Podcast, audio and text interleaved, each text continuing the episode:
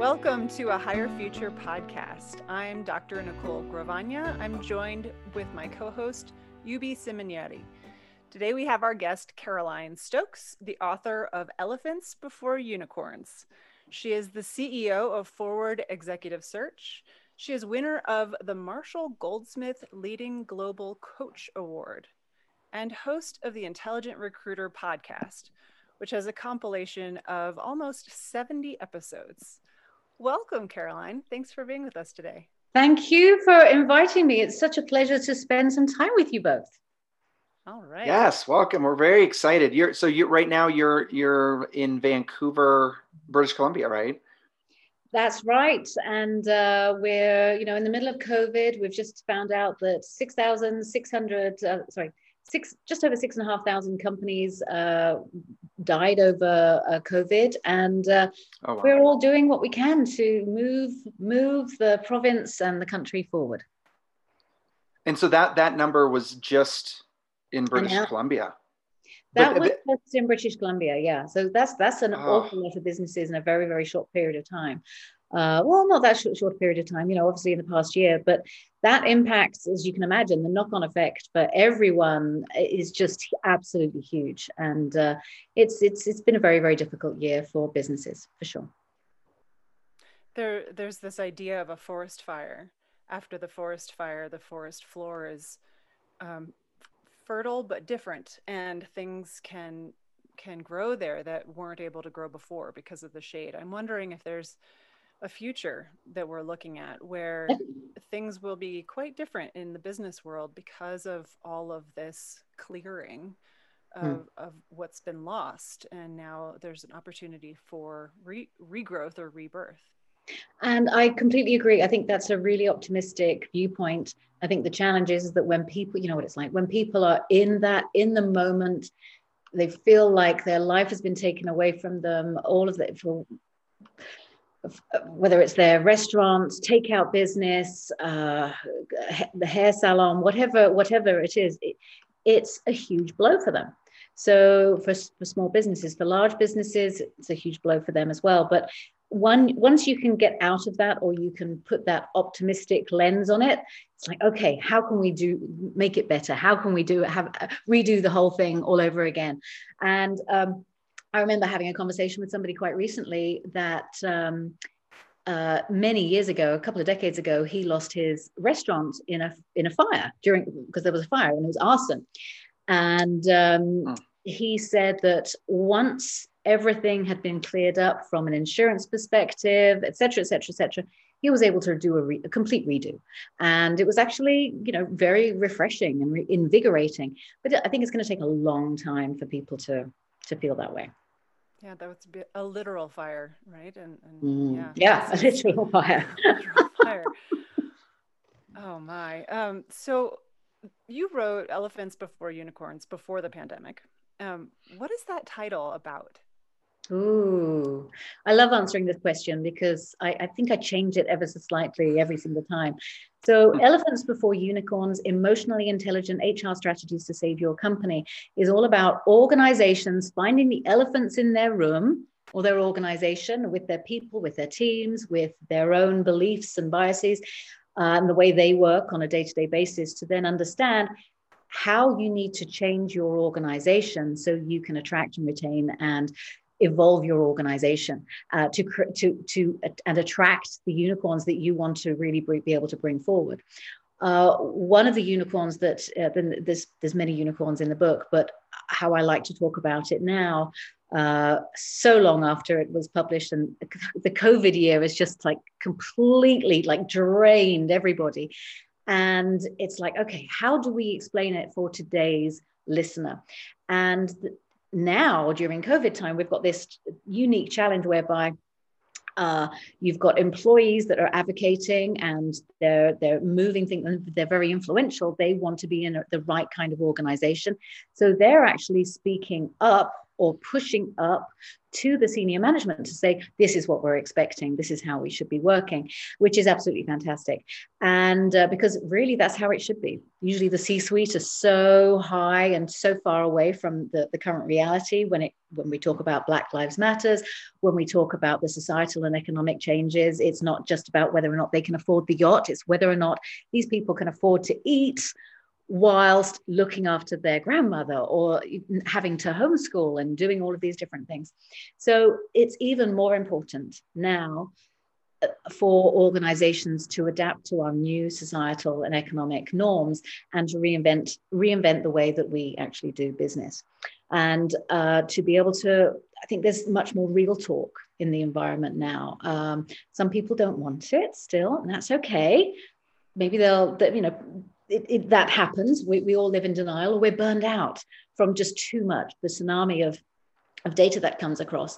But in this particular situation, it's just so important for, for people to learn how to communicate and find better ways to move forward. And it just takes a quick, a quick conversation.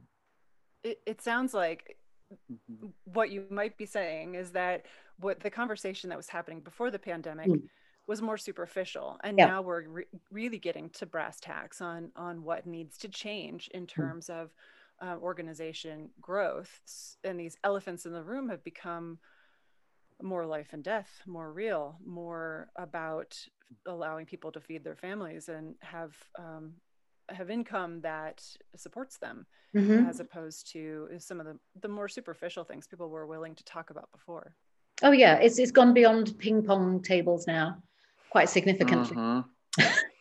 yeah. No, I think well, that's. Then I have I have to ask a different question that I was going to ask you before, yeah. and it's how would you rewrite your chapter on onboarding?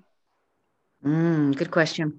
Now that ev- everything feels very remote, uh, so many people I speak to say, "Oh, I'm joining a company. I won't even meet anyone. I'm missing that human connection. And as we well know, people didn't want that human connection. They were too overwhelmed with that human connection. There was just too much going on and pointless meetings and things like that. Now it's a case of people are missing and actually noticing and missing the the human dynamics and the cues that they would notice and the, the, the, unwritten rules that come through through body language and connection and communication that just don't happen in that place. I see that actually as a positive uh, which it kind of goes be, uh, against my belief which is that we all need to work collaboratively and we need to work closely and we need to you know be in the same air air with each other. And actually i think times have changed so much now you have to go deeper faster quicker with your team. And that requires the same principles, which is on day four, you're having a kickoff meeting with the, all of the stakeholders.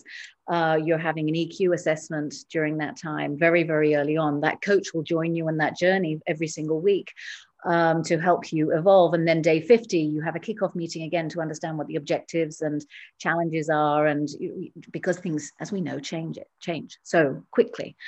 Uh, and then at the end, there's a 360. And the whole purpose of that is to ensure that all of the stakeholders are super duper incorporated and involved with the with each other and to and to support that person's success and what invariably happens now i remember talking with a woman who uh, was just just at the beginning of covid and she had just accepted a job at Microsoft uh, in Seattle, and she was relocating from Austin. She missed the snowstorm, thank goodness, this this uh, past week. Um, and she went through. She went to um, Seattle, and uh, she was saying, Caroline, I don't know what I'm going to do. It's, you know, I'll be doing everything via Zoom or probably Microsoft Teams. And I said to her, okay, this is the program that you need to need to adopt and for you to be successful and for, for everyone to know what you're doing so they can support you and so on and so forth. And uh, she said it was absolutely transformational because you need to give people that permission. Otherwise they just wait for hr or they wait for their boss and uh, you, you, you, need to be to advocate your own uh, professional success. Well and i think it, it there's an, a new intentionality yeah. to to our interactions now um, because it's been completely redefined. I mean, everything from how often are we meeting? You know, do we have to meet in this conference room four times a day? Mm. You know, do we need this meeting? Um, but I think there, there's like this really interesting intentionality that has come out of our experience with COVID and, and most of us moving into this remote work. Yeah. Know, because, yeah. It's forced us to completely change how we operate and I know a lot of organizations have done it so seamlessly, especially if they're in technology. I've noticed as well that insurance companies are so fast paced now, or, they were last year, so fast paced at, at, adapting their the, the way that they communicate with people. And in the in in in during that time, they would have probably laid off a lot of people as well. So mm-hmm. that's the mm-hmm. other aspect, which is you you implement tech, you you, you don't need to have the uh, contact and the context with a human being and i find that quite unnerving you know to to a degree it's it, i don't feel safe about it or comfortable about it right now but i know that it's it's accelerating at such a pace that uh, I think we're now becoming comfortable with it. If, if I can, call, comfortable sounds too nice. I think we're becoming to we're becoming comfortable. yeah i mean it's you know it, it's that adaptation and i you know it's interesting going back to the metaphor nicole you brought up earlier and and you know it, the we kind of had to break everything down so that we could rebuild it in a better mm-hmm. way right because you get so deep into building a company and a culture that at some point like you just i imagine it's it's it's a hard obstacle to stop and look back and go and this is pre-covid and go we, we can rebuild this. And most companies don't take advantage don't do that. But covid really gave everybody sort of a way to reset in a sense. Yep. Um, and and i'm just wondering you know how many do you think companies are taking advantage of that? And then you know from there what what does what does the future look like for for work mm-hmm. for companies who did take advantage for those who didn't? Um, and, and, and what does that look like moving forward?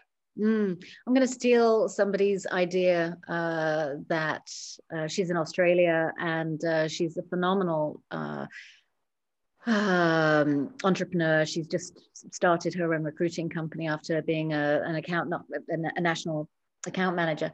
And she said it so succinctly, which is organizations or businesses are running in three different lanes right now. You've got the people that are working in a very, very fast lane because they they're, let's talk about Lululemon and what they're doing in China right now. That there, there's a highly in demand um, product, and you look at um, Microsoft or any of the, the the other uh, tech leaders.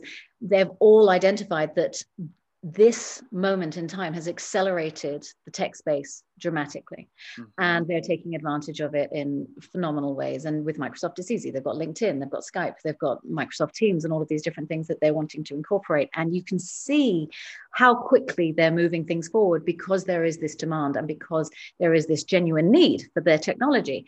Uh, so you've got those front runners that are just accelerating at blindingly fast rate and they're able to, to change and chop everything at, at, at light speed. Mm-hmm. then you've got the medium-sized companies that are still trying to find their way. And those medium-sized companies uh, or maybe their products aren't as, as, as accessible or interesting or they've got various challenges with their product or the way that they market it or the way that they deliver it or distribute it or whatever. Or maybe they've got a really bad track record from the consumer's perspective and they've got so much that they have to deal with that which fire do you put out first yeah. and that and and that's usually i think the issue that whereby those companies are the ones that need an awful lot of help uh, from a strategic and a consulting from a consulting perspective to help them understand how to grow and what have you because they're just going to they're going to have their hair on fire. And then sadly you've got the people who are in the slow lane which doesn't sound at all attractive whereby they're hand to mouth. They cannot find the solutions. They can't run at light speed because they just want to put food on the table.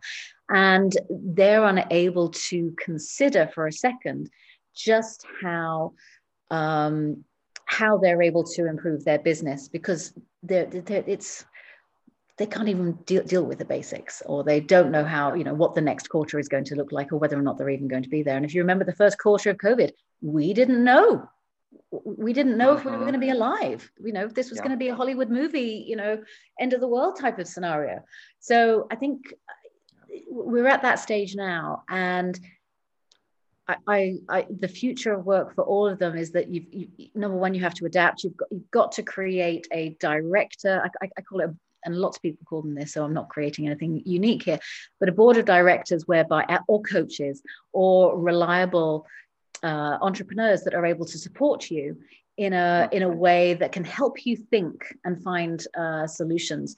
Uh, because it's it's a hard hard road. It's not easy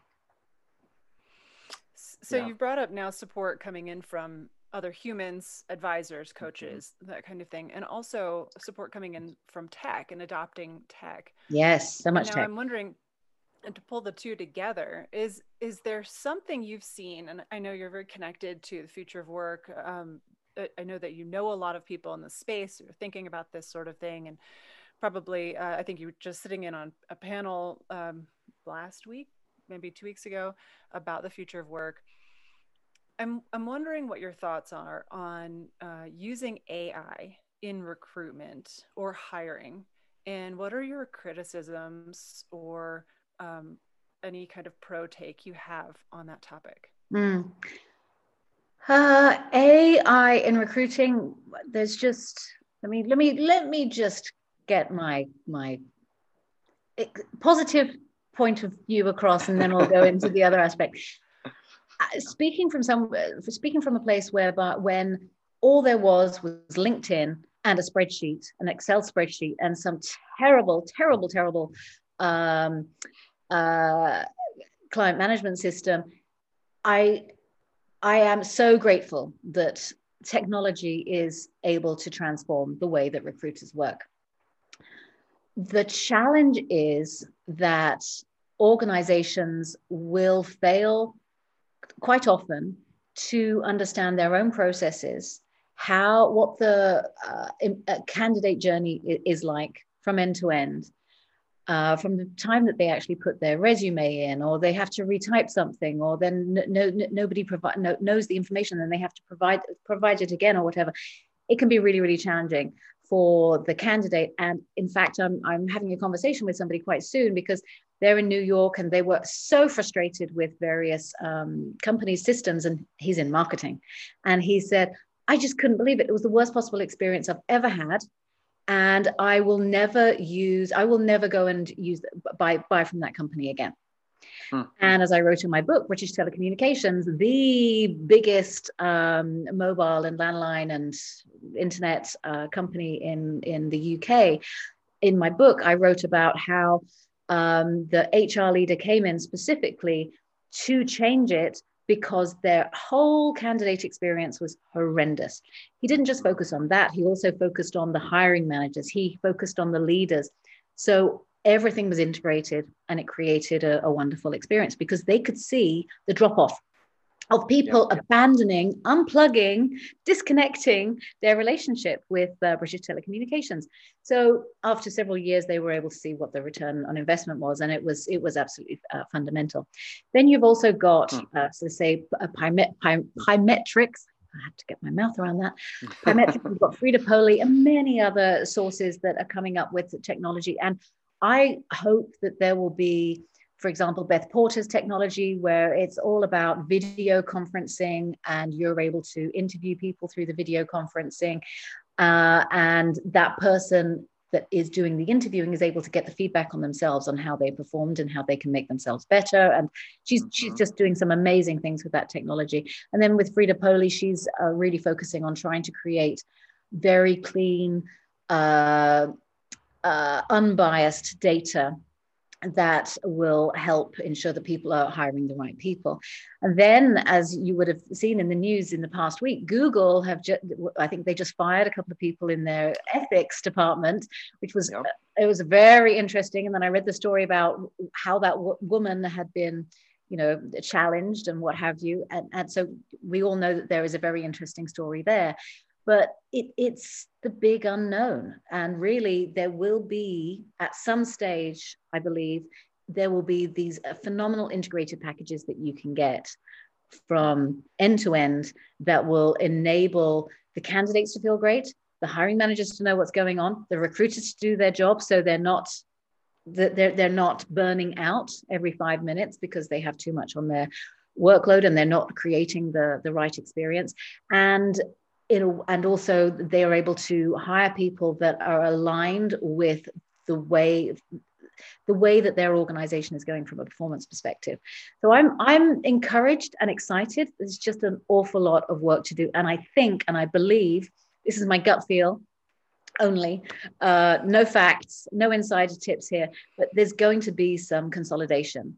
And I think that's going to be the most exciting part then, whether it's Google that does it, whether it's Microsoft that does it, whoever the, the first mover is uh, in that, it may be an unknown, who knows? But it's going to be the most exciting thing that when that happens. And uh, I'm going to be keeping my finger on the pulse. Yeah, that does sound exciting. Hmm.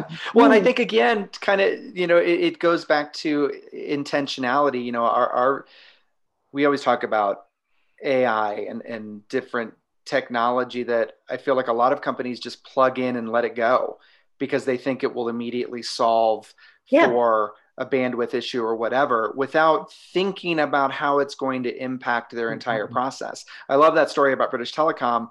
Uh, you know, Virgin had a similar story in that they actually were able to calculate all the candidates who weren't hired.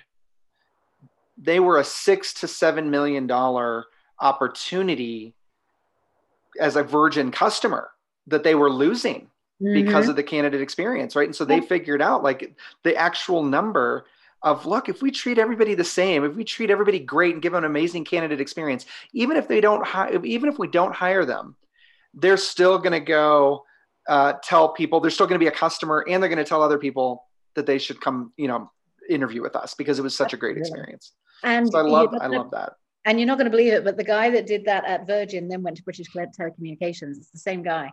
Uh, so oh, you're kidding? That's so amazing. and uh, he's in my book, and I can't remember his name. I feel terrible. I'm terrible with names. Um, and uh, it, we'll follow up with you once you remember his name, and we'll, yeah, we'll yeah, write it down somewhere. Yeah, absolutely.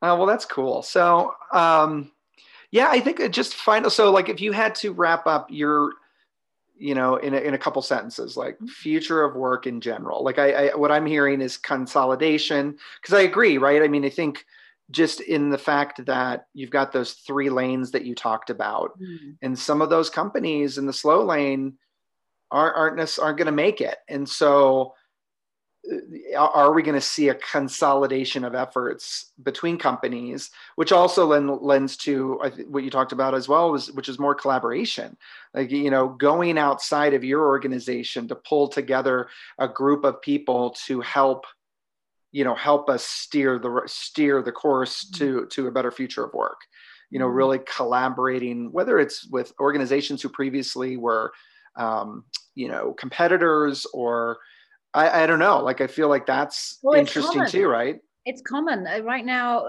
and I was talking to an M and A uh, mergers and acquisitions expert uh, quite recently. She wrote a book about about it because she's usually in charge of all of these uh, these activities. Her name is Jennifer Vondrave. I remembered a name.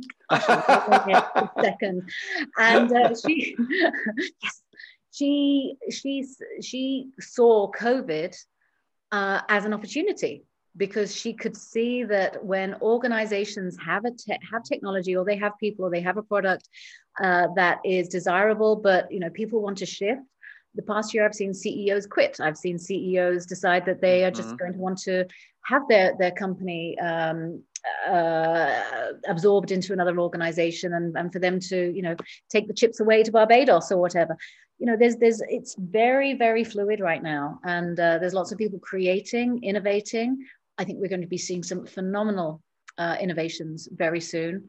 I have no idea what they're going to look like, but I know that we're. Yeah. I, I, think we have to get be prepared for this shift now. Uh, a, a, little bit like Clubhouse. Clubhouse has just gone boom.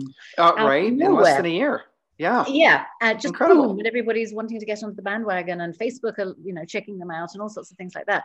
So you know, being prepared and open for all of these phenomenal shifts uh, despite the grief of the past year, and wherever we might be and to think how uh, how are we able to move forward in this particular area and to just be agile and to feel feel like you're innovating and pioneering. I mean what a time to be alive right now. Yes i'm stealing that from hamilton but it's like wow we're really seeing things yeah i love it.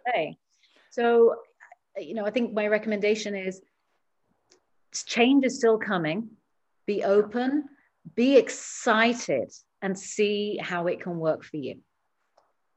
The other thing I heard you say is, in not so many words, but it, it is um, the world is smaller.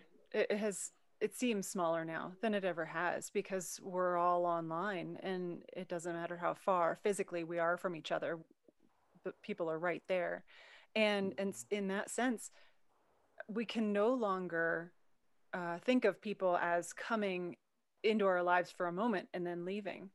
If a mm. if a person comes into our lives as a customer, they may ultimately be an employee. If they come in as a candidate, they may ultimately be a customer. They may ultimately be who knows what, an investor. Uh, we need to treat everyone as though we we will see them again. Yes, absolutely. The the point. whole idea of transactional uh, communications where you know you you you do not pay attention and you do not think about well how can i make that interaction better or that communication better?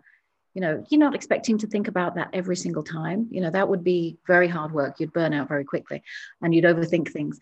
But if you can have a strategy and have a, a flow on how to enhance that and have your entire organization think about that as well.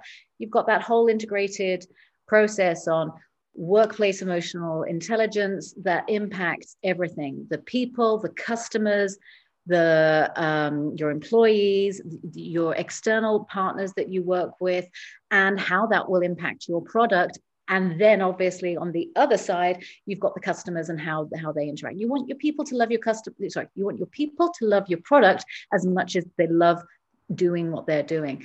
And mm-hmm. yeah you have to. I mean i we we all have stories about how people made us feel and how we've still got that you know baggage here right here in our little solar plexus about how they made us feel. Companies have that the power too.